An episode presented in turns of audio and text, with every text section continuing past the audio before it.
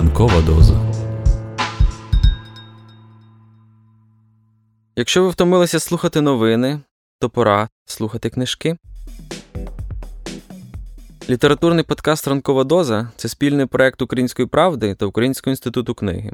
Щоранку, о 8 годині, відомі митці, письменники, політики, блогери та спортсмени розкажуть вам свою улюблену літературну історію. Але будьте обачні, ранкова доза краси викликає залежність.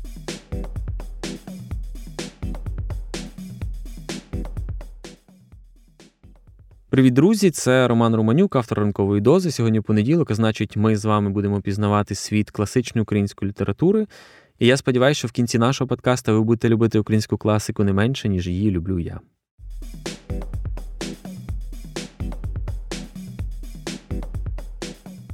Ви коли-небудь бачили, як топлять відьм? Якщо ні, то сьогоднішній подкаст саме для вас. Класик української літератури Григорій Квітко Основ'яненко у своїй хрестоматійній повісті Конотопська відьма так описує сцену випробування жінки на відьмацтво, що перед нею блякнуть дуже багато сучасних хорорів.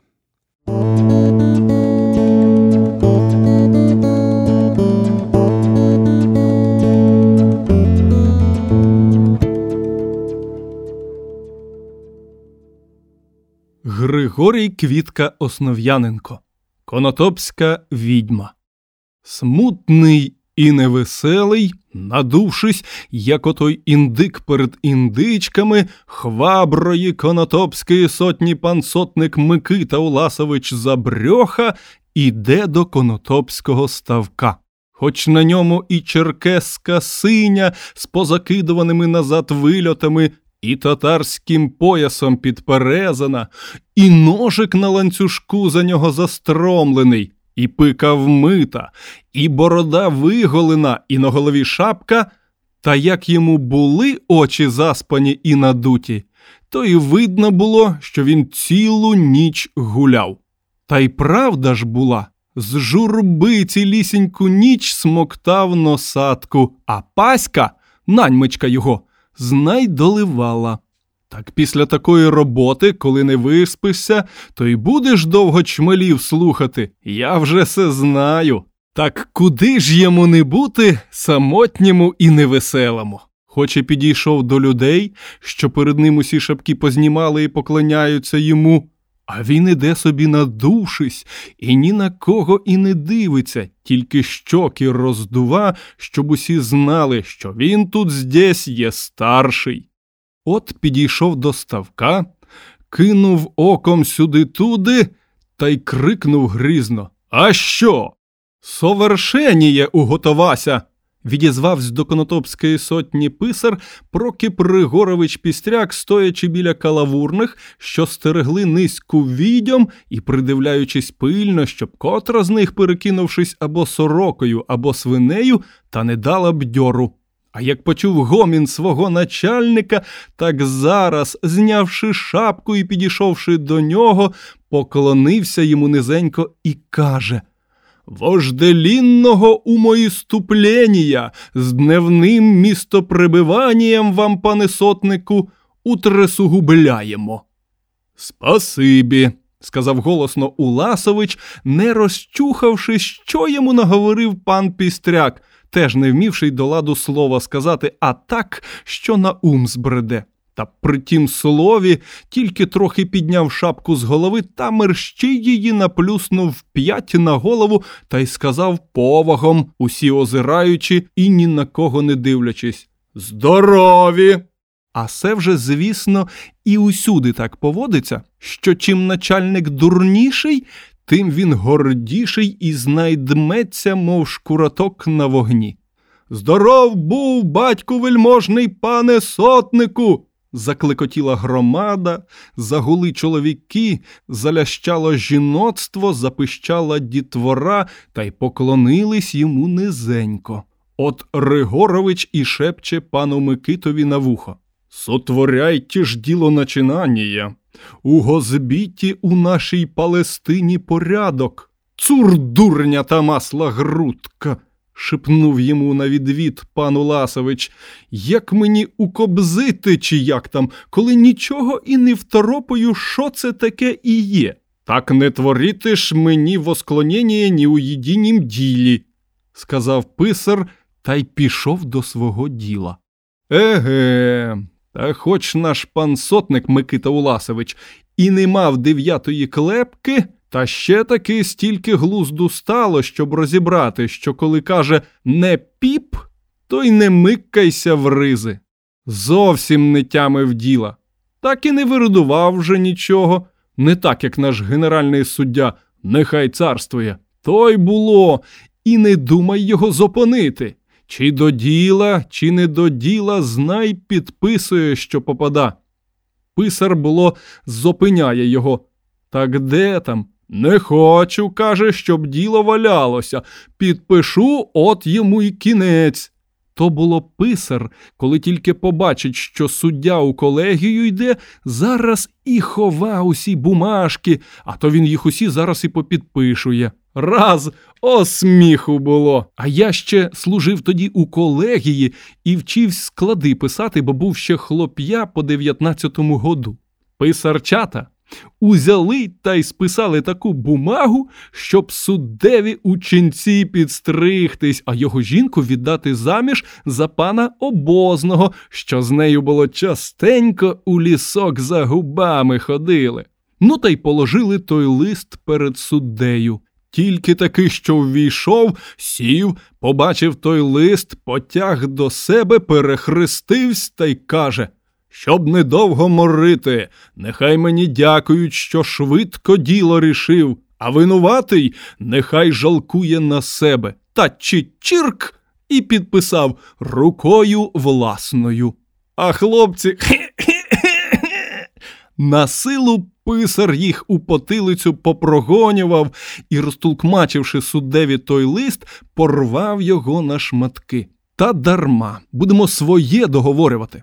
От пан Уласович стоїть собі, узявшись у боки, як той хверт, що у київській граматці, аж ось і підійшов до нього Хома Калиберда. Стар чоловік, та, знявши шапку, склонився йому разів п'ять, а далі осмілився і каже Спасибі вам, пане Уласовичу, що кохаєтесь у старовині.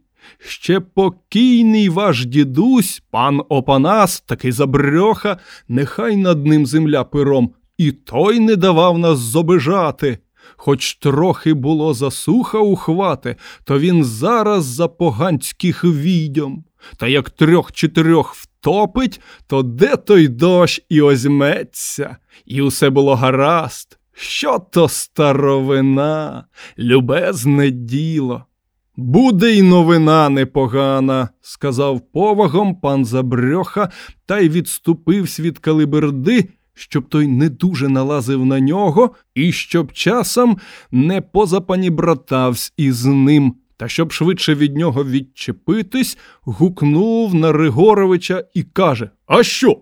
А той, упоравшись зовсім, іде до нього і кахикує, і уси підкручує. Це вже така звістка, що з письма стане говорити, та й каже: Преспі урем'я совокуплєніє сотворити і погрузити нечистоту во істочники водния. Ану те, братіє, дерзайте.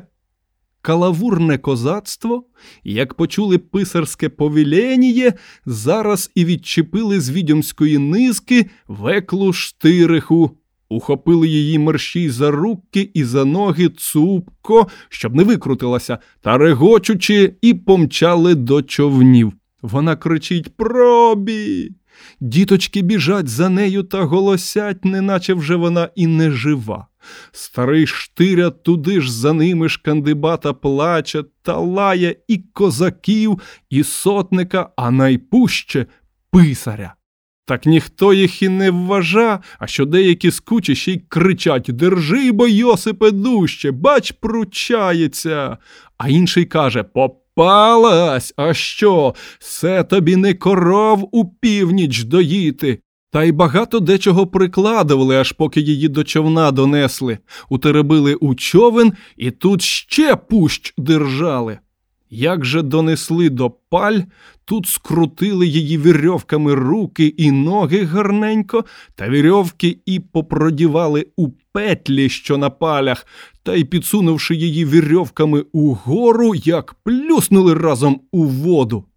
Та як камінюка пішла на дно, аж тільки бульбашки забулькотіли. Тягніть назад, тягніть, не відьма вона, не відьма. загула громада у один голос, а хто молодший та ближче стояв, так аж кинулися поміч дати тим, що біля вірьовок. Погружайте, погружайте паче і паче тресегубо окаярною дщерть хананейською. Як віл гривів Прокіп Ригорович і спиняв людей, щоб не витаскували назад векли. Слухайте мене, на усі заводи кричав Уласович. Адже я сотник, я повеліваю, тягніть назад, адже не знирнула, так вона і не відьма. Не відьма, не відьма, не знирнула, не відьма, тягніть назад. Кричав увесь народ, і вже писаря ніхто не послухав, і витягли веклу зовсім мертву. Відчепили від вірьовок і, не кладовивши на землю, стали на руках відкачувати. Поки сеє діялось, пан сотник, відпочивши опісля крику та турбації, підкликав до себе Ригоровича та й спитався Скажи мені на милость, за що її повелів топити? Жінка ще не стара і багатого, і чесного роду. Не чути було за нею ніякої примхи. Суджу по правоті і без усякого восклонення дівствую сказав Григорович. Она суть хоче іще без старості жона, но і мать пінязій до біса, просих і не дала, позичах і не повірила, стражі передах і не відкупалася, як уже другіє прочіє. Сього ради розмислих ю погрузити і не історгнути от толі, донде же не дасть мені чого і колико попрошу. Живуща, матері її дуля, тресугубо живуща, зрю вже її відтрусили. Нехай благоденствує до якого часу. А воздайте суди устю вечериху. гукнув Ригорович на калавурних. Притаскали устю. І теж усе було що з веклою, тільки устя, як плюснули її у воду, так тут їй і амінь. Хоч і трусили, так і не відкачали, так і зосталась. Питавсь пан сотнику писаря і про сю, так нищечком йому признавсь, що, каже, желах совокуплятися з її дщерією Одарією, дуже люпообразною, і вона трисугуба нечестивая, замість желає моїй дівиці восклонила у кишеню мою тисячеклятий гарбуз. І покри передняя і задняя моя срамотою, яко рубищем. Так се їй за оноє діло, такова я пинхва. Аж ось і перемішав їм Тилемін Левурда, кланяючись низенько, і просить. Будьте ласкаві, пане сотнику Уласовичу, може б, сполоскали і мою жінку трохи, бо трохи вона чи не відьмує? Давай її сюди, наче проспівав, так заговорив пан Забрьоха. У нас не попадайсь, зараз провчимо, а найбільш тих, що добрих людей замість рушників годують гарбузами. Та здумав своє лихо, здихнув важко та голову понурив і стоїть. А Прокіп Ригорович ще тільки почув, об чим Левурда став прохати, та так і затрусився, неначе циган на морозі. Очі йому так і заблискали, пика почервоніла, губи задрижали, і ледве-ледве можна слово промовити. А як ти? А за що? Твою жінку потопляти? Хіба ж вона волшебствує? А як же не волшебствує? Казав Телемін Левурда Уласовичу. Ось слухайте сюди, добродію.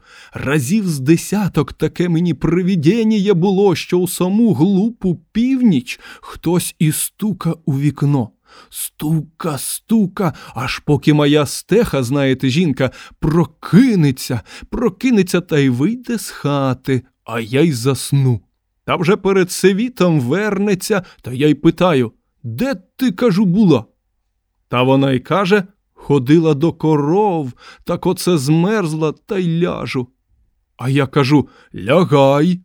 А вона і ляже та каже, змерзла, а сама, як вогонь. Та се, бачте, добродію, вона не до корову ставала, а чаклувала, певне, чаклувала. А то на тій неділі так я вже іменно бачив чорта живісінького. От як вас, пане сотнику, бодай би здорові були.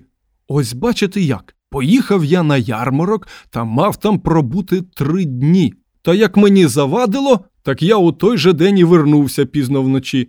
Стук-стук у хату. Жінка не відчиня, і з кимось розмовляти регочеться, і світло в них є. Я як рванув двері, так защіпка й відскочила, а я ввійшов. Дивлюсь, аж в неї в гостях чорт. Так от, як бачите, словісінько, як пан писар Проки Пригоревич. Нехай здоров буде. Така і пика йому, і одежа, і усе таке. Я до чорта. Та він від мене. Я за ним, а проклятий чортяка та у сіни а сінешні двері засунув я таки. Він бачить, що не переливки та у трубу. Я як злякаюсь, як вернусь у хату та на піл, та що то, і кожухом укривсь, а сам дрежу з переляку, що бачив чорта, і моя жінка з ним дружить. От я вам і кажу, непевна моя жінка, зовсім непевна, сполощіть її хоч трохи, може, тоді дощ піде. А що ж, так і сполоснути, пане писарю, ану. Так то сказав пан сотник Ригоровичу. Як же той крикне на нього, та так що ну. Чи ви обуяли? закричав на нього. Чи ви таки попросту одуріли? Вам не довліє ніякого рішення і спускати без потребності моєї, за тим, що треба усяке діло угобзити і законне є присовокуплення соєдинити. А ти, гаспицька левурда, от що касательно тебе закон повеліва. Одного неключимого Телемона Левурду наваждєніям своїм приведшого сожиття своє Сирич жінку, до дружелюбія з сатаною.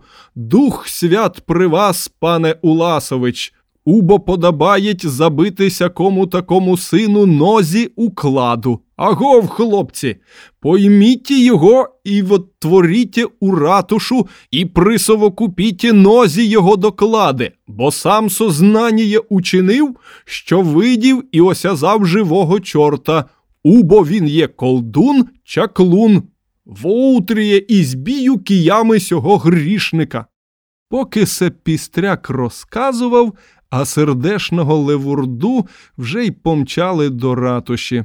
А Ригорович повів оком та з якоюсь молодицею чорнявенькою зирнувсь, усміхнувсь, покрутив ус та й гукнув на калавурних козаків. Ану те водворяйте у приїсподнії води до маху Карлючківну. І після карлючків не тільки забулькало.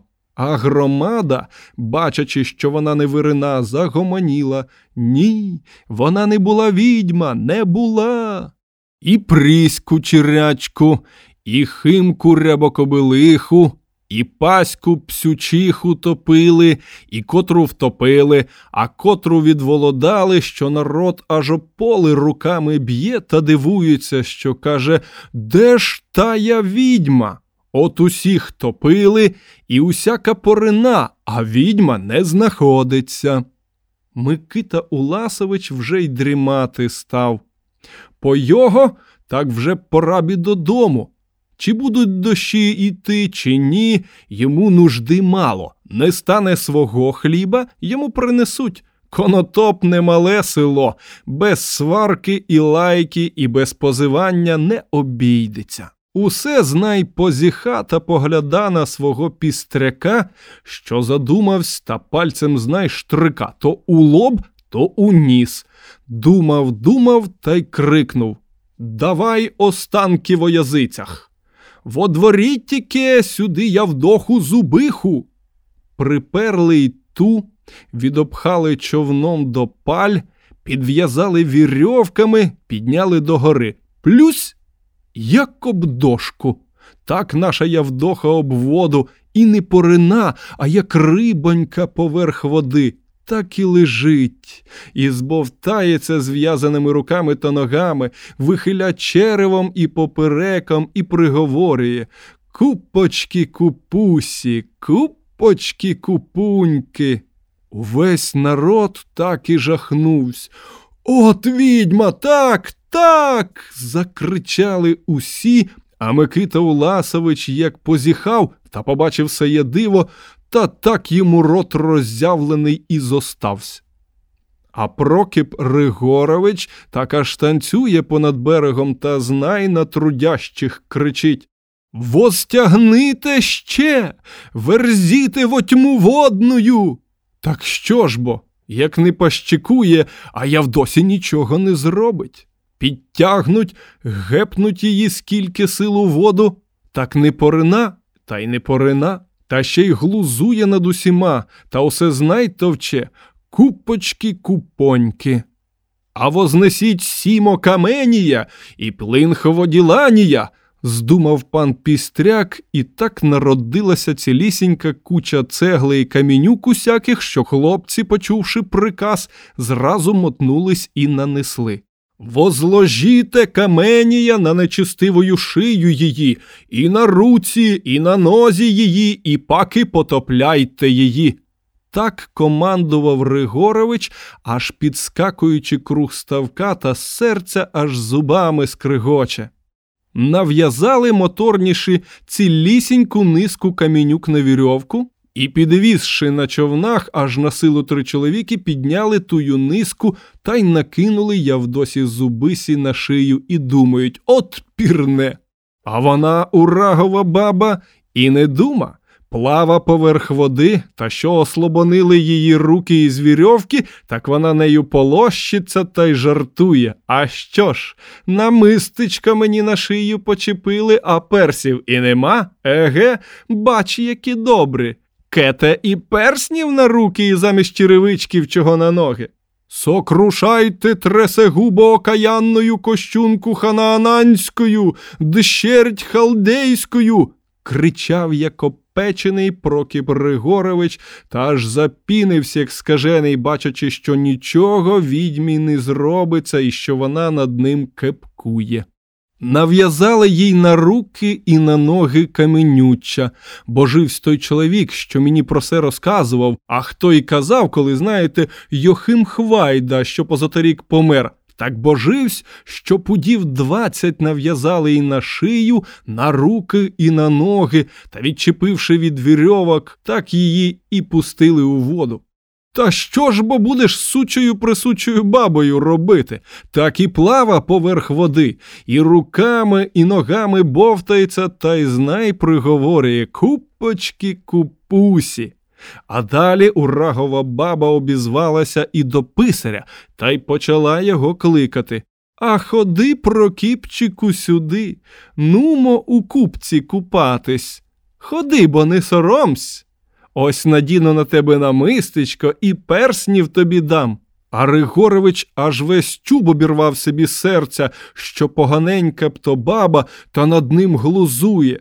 Далі кинувсь до Уласовича та й каже Несумнітельно, сія баба суть от баб єгипетських. Вона єхидна прилюта, похитала дождевиє каплі і скри у себе у чванці або у іному місцеві. Повели, пане сотнику, возмутити її розанами, де протерпить до нестерпимості і да розпустить хляби воднії, і да ороситься земля. Не второпаю, пане писару, що ви говорите? А я кажу вам робіть, що знаєте, тільки швидше, бо вже обідня пора. Я б вже давно дав дьору, так хочеться дивитися на сюю комедію, що на бабі цілісінький віз каміння, а вона не тоне, а плава поверх води. Робіть собі, що знаєте, а я буду на готове дивитися. Я на те у конотопі сотник. Повелів Ригорович піймати у воді відьму Явдоху, так де ж? Хлопці човнами її не здержуть і вірьовками накидають, так усе нічого, так прутко плава, як тая щука, тільки попереду і позаду хвиля устає, бо, звісно, як відьма плаве, вже пак не по-нашому. Плавала, плавала, шниряла, шниряла, та як бачить, що усіх потомила, так і піддалась. Що ж то зрадувався народ, як злапали відьму Явдоху зубиху. Усі кричать, гомонять, біжать до неї, проти неї, усяк хоче тусана або запотилишника їй дати, та є за що. Нехай не краде з неба хмар, не хова дощу у себе на миснику.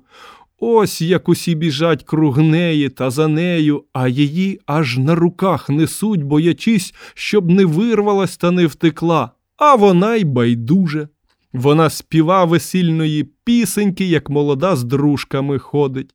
А наш Ригорович перед веде та аж біжить з радощів, що таки напав на відьму, і що він її тепер скрутить і вимучить з неї, щоб віддала дощі назад, що покрала, та з радощів такі баляси точить, що не тільки хто, та й сам себе не розбере, що він і говорить. Далі закричав а дадіте сімо вербових, і удвойте лозових, і возглуміте її, еліко сили вашої буде. Де взялись і різки, скрутили зубиху Явдоху, тільки що класти її, вона як то руку випручила та й повела нею кругом по народу. Отже, слухайте, що з того буде. От і положили її. По два парубки сіли на руки і на ноги, а два узяло здоровенні пучки різок та й почали чистити. Джедже, джедже, аж засапались, б'ючи, б'ють, б'ють, і вже цурпалки летять. А що я вдоха? Лежачи під різками, казку каже Був собі чоловік Сашка, на ньому сіра сірм'яшка, повстяна шапочка, на спині латочка. Чи хороша моя казочка? Та бийте окаянною ханаанку, аж заревів пістряк. Хлопці деруть що мога, а Явдоха своє і ви кажете, та бийте окаянною ханаанку, і я кажу, та бийте окаянною ханаанку. Був собі чоловік Сашка, на ньому сіра сірм'яшка, повстяна шапочка, на спині латочка, чи хороша моя казочка. Та деріть дужче. крикнув, що є мочі сам пан сотник Конотопський Микита Уласович Забрьоха, що вже йому дуже брало за живіт, і печінки під серце підступали, бо не обідав і досі. Хлопці перемінились, узяли пучки і стали пороти, а зубиха знай своє товче. І ви кажете, та деріть дужче. І я кажу, та деріть дужче. Був собі чоловік Сашка, на ньому сіра сірм'яшка, повстяна шапочка і на спині латочка, чи хороша моя казочка. Соплітіть розонацію стернія і удвойте її поругання на лядвії, скумандував пан Пістряк, довго думавши, щоб то їй ще придумать. Хлопці чешуть Явдоху терновими, а Явдоха своє товче. А ви кажете, соплітіть розонацію стернія і удвойте поругання на лядвії. І я кажу соплітіть розонацію стернія і удвойте поругання на лядвії. Був собі чоловік Сашка, на ньому сіра сірм'яшка, повстяна шапочка, на спині латочка, чи хороша моя казочка. Та й до вечора не переговориш усього, що там було. Вже не тільки Ригорович Пістряк, та й сам сотник Забрьоха почав сердитись, що нема кінця ділу. Б'ють, б'ють бісову бабу. Скільки хлопців перемінилось, скільки різок перебрали і вербових, і березових, і тернових, а їй не позначилось нічого, наче тільки що лягла, ані трішечки і не бита, а вона собі знай товче чоловіка Сашку. Отже ж то, як сеє діється, і гаспицьку католикову Явдоху б'ють, проліз скрізь народ, що так і обступив Явдоху, та й не надивуються Демко Швандюра. Стар чоловік і непевний. Подивився, подивився, помотав головою та й каже: А що це вам за іграшки далися? Чи то пану сотникові знать скучно стало, так ви його забавляєте, як малу дитину, що різками порите, неначе кого путнього, вербову колоду. Як колоду? Що це він каже? Де там колоду б'ють? загула громада і, дивуючись, розпитує. Де колода? Не бачите? Дивіться ж, сказав Швандюра та й повів рукою по народу навпаки сонця. Так що ж? Удивлєніє, та й годі.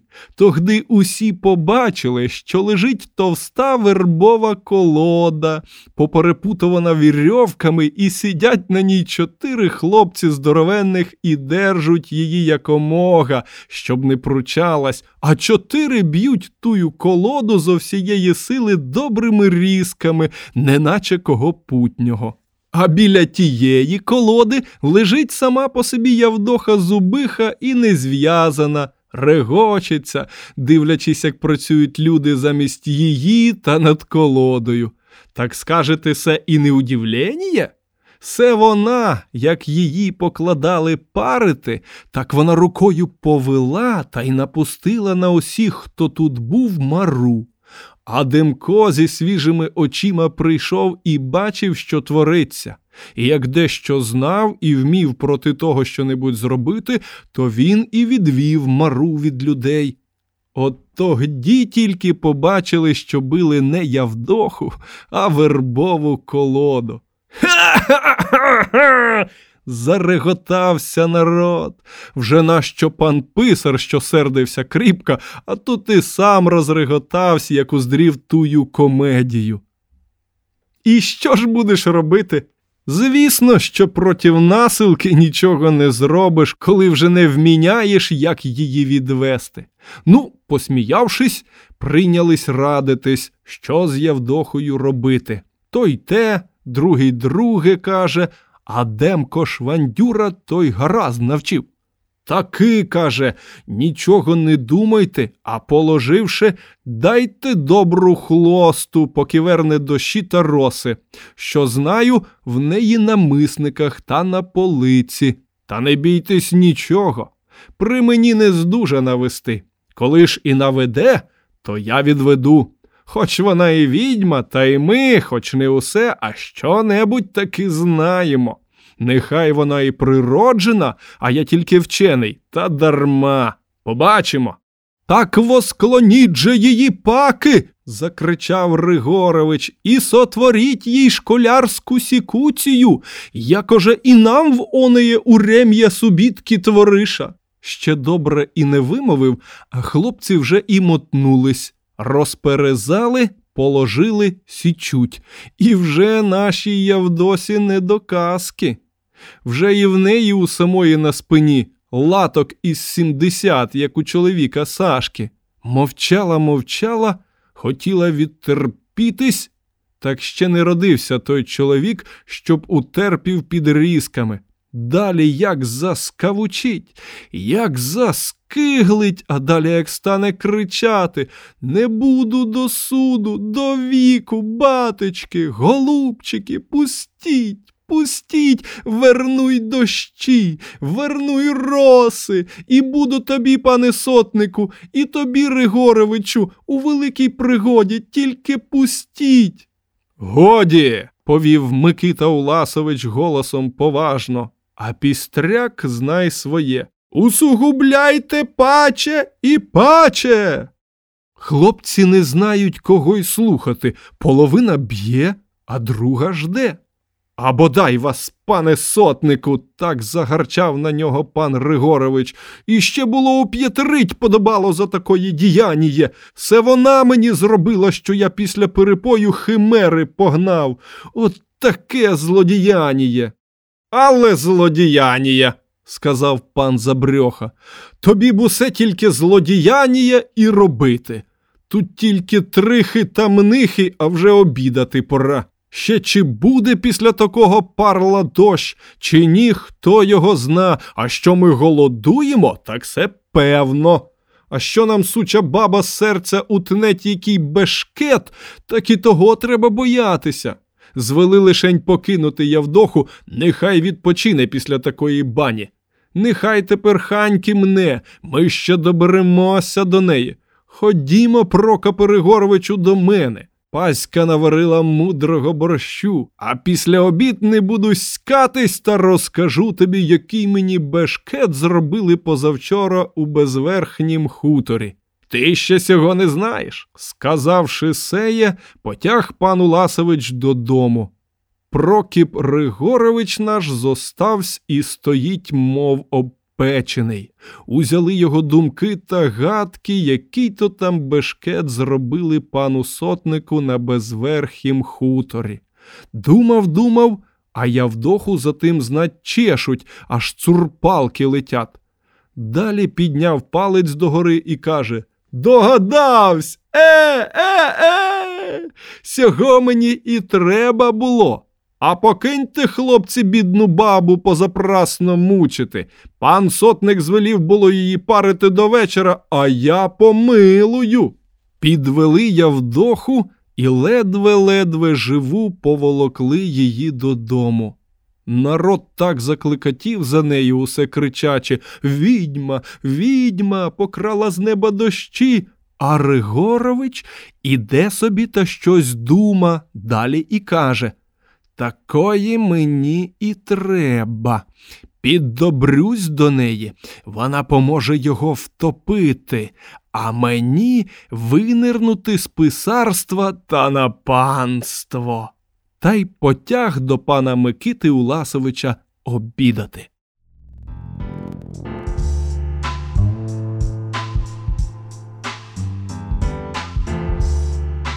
Літературний подкаст Ранкова доза це спільний проект Української правди та Українського інституту книги. Будьте обачні та обережні. Ранкова доза викликає залежність від краси.